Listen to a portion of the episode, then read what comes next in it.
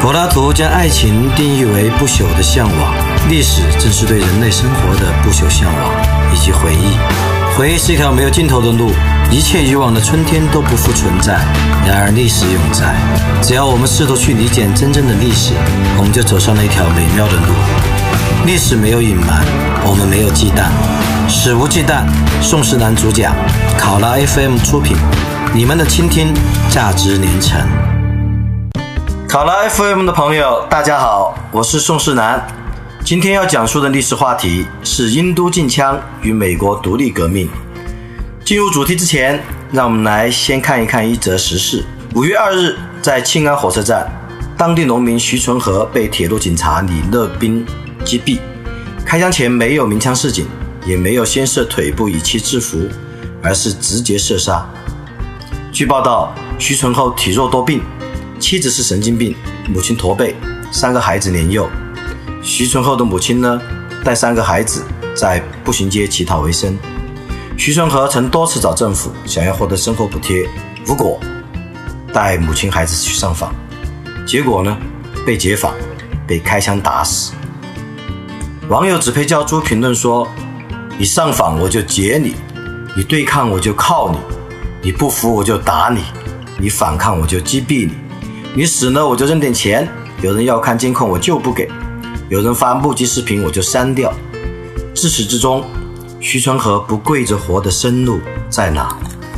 有学者认为中国平民没有持枪权，因此警察开枪更应当受到限制。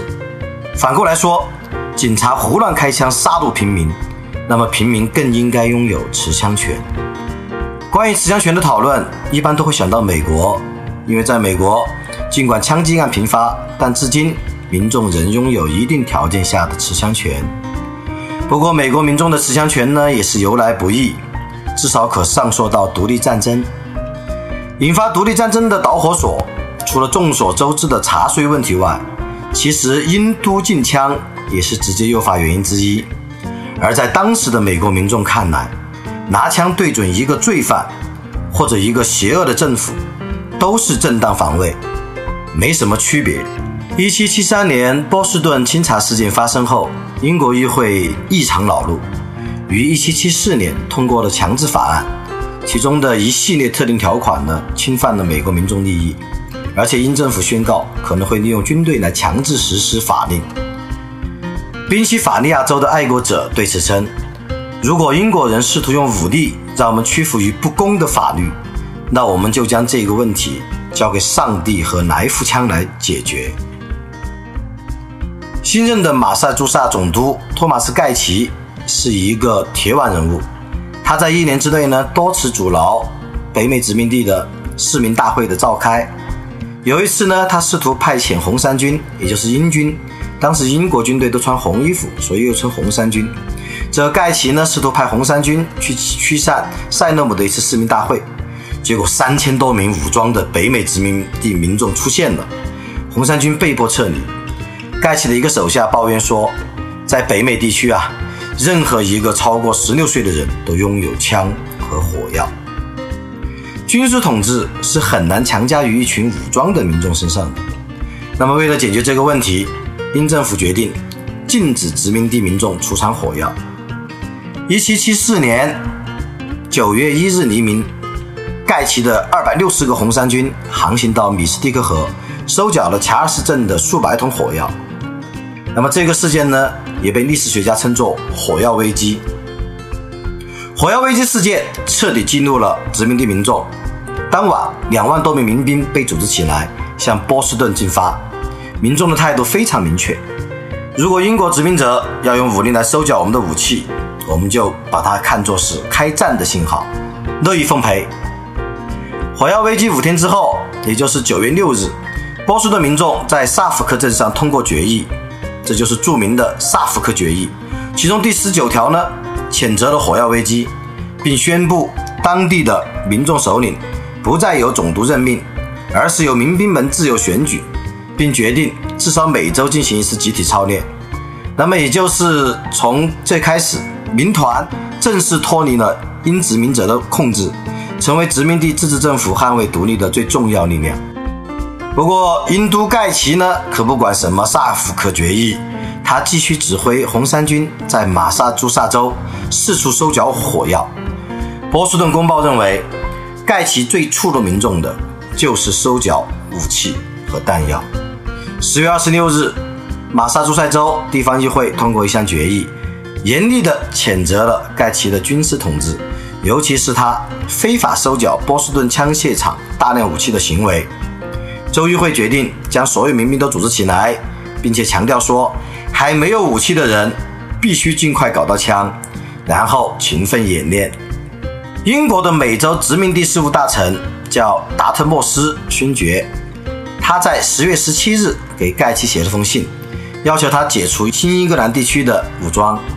盖奇回复说，他很乐意这么干啊，但是呢，要想完成这种禁枪和武装的解除，必须使用武力。数日后，达特摩斯勋爵将禁枪建议提交了英王乔治三世。英王和其大臣呢，决定封锁美洲地区的武器进口。不过，他们耍了个小花招，他们并没有表面上一刀切的禁止，而是宣称必须要有大不列颠帝国颁发的许可证才可以进口武器。可是事实上呢，没有人可以获得这种许可证。有禁运就有反禁运。比如说，本杰明·富兰克林，就是那个在暴雨中放风筝，然后发明了避雷针的富兰克林，也是印在美钞上的富兰克林，同时呢，也是独立宣言的起草人之一的富兰克林。他和他的朋友们开始策划从荷兰、法国以及西班牙走私军火到北美。当时北美民众走私军火的劲头十足啊，经常抢在英军收缴之前拿走武器。1774年12月14日。四百多名新罕布什尔民众抢在英军之前将要塞的武器全部取走。那么当地报纸呢盛赞了民众运枪的智慧，并且提醒说，持有武器是自卫的关键。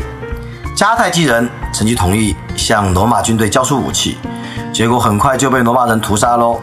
与此同时呢，马萨诸塞地方议会在一项决议中称，强烈建议殖民地居民。人人都学会使用武器。我不是曾经有一本书叫《人人都是自己的历史学家》吗？而在1774年的美国，那么人人都是自己的持枪者。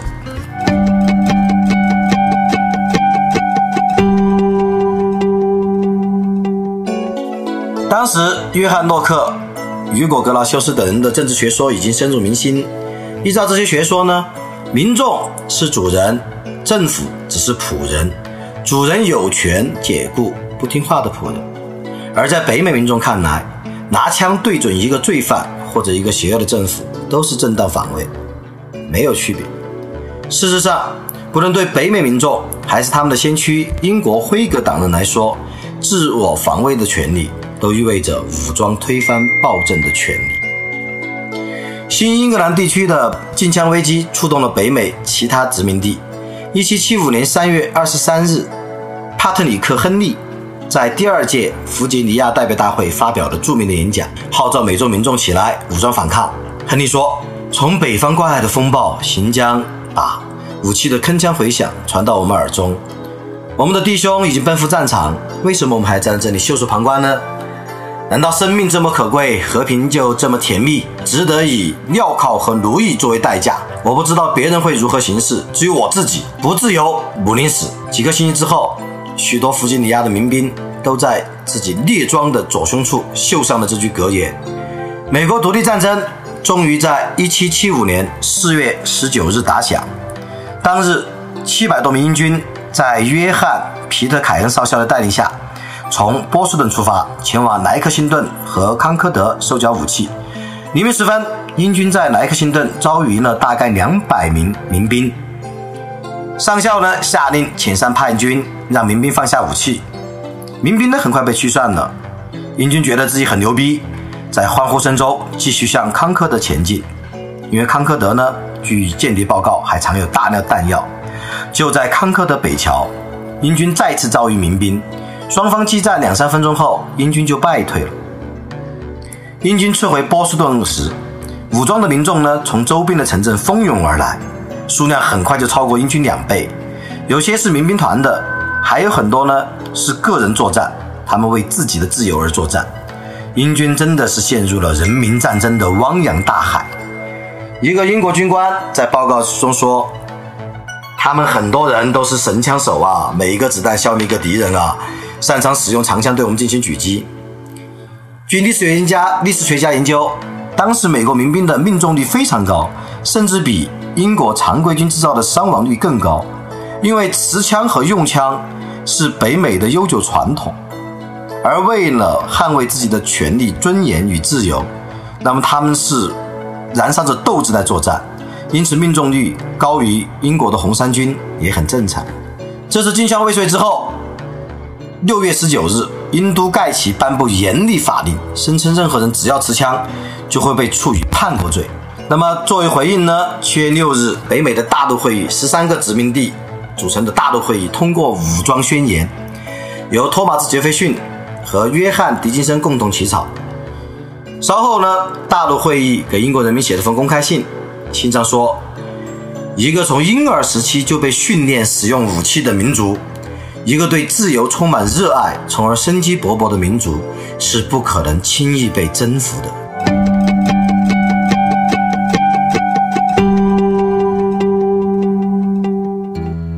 一七七六年七月四日，由北美十三个殖民地组成的大陆会议通过独立宣言。宣言列举了乔治三世的一系列暴政，其中就包括他为禁枪采取的措施。宣言指控说，英王掠劫我们的海域，糟蹋我们的海岸，烧毁我们的城镇，破坏了人民的生活。之后发生的故事，朋友们应该都比较清楚了。经过数年的艰难抗战。那么，美国终于取得了独立战争的胜利，也从此缔造了美利坚共和国。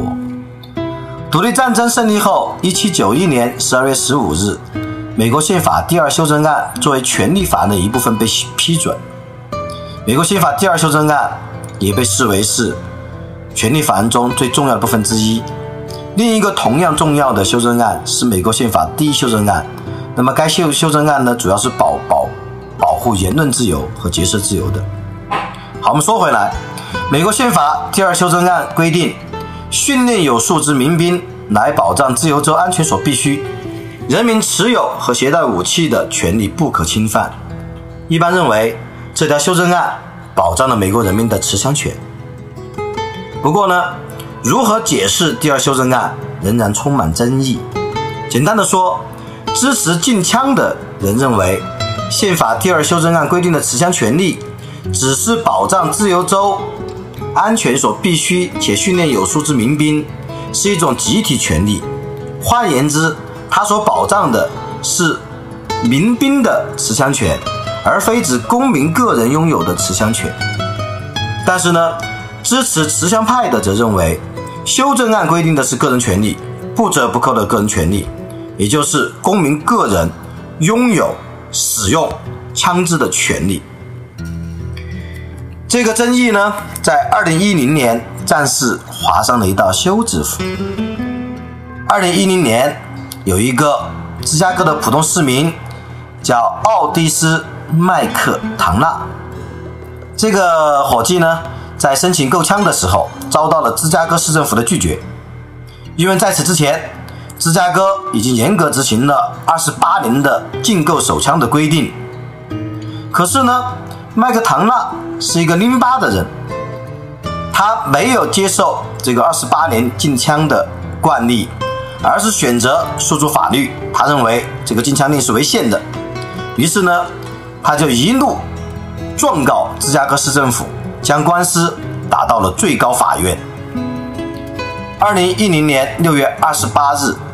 美国联邦最高法院大法官以五比四的微弱优势投票通过，裁定保障公民持枪自由的宪法条款适用范围不只是联邦政府层面，还是各州政府层面。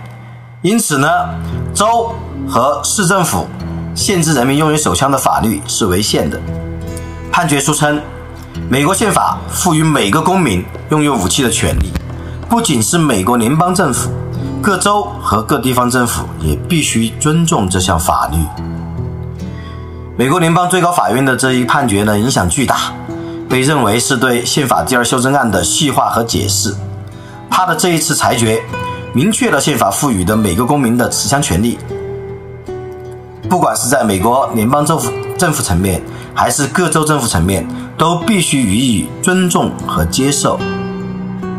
那么至此呢？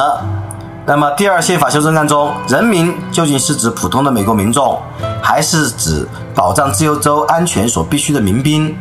也就是持枪究竟是个人权利还是集体权利的这种争论，那么也就此告一段落。关于持枪权，我的朋友星河舰队曾说过一段话，我个人觉得呢说的挺好的。他说，持枪权肯定的暴力的价值。它是民众面对暴政时的最后一道防线，人民有权反抗暴政，这是不需要任何程序赋予的权利。一句话，当暴政成为现实，那么反抗也就成为了义务。是的，在一七七五年，美国人就是因为英国国王不赞成这一点而开战的。今天的节目就到此了。感谢各位的收听，我们下期再见。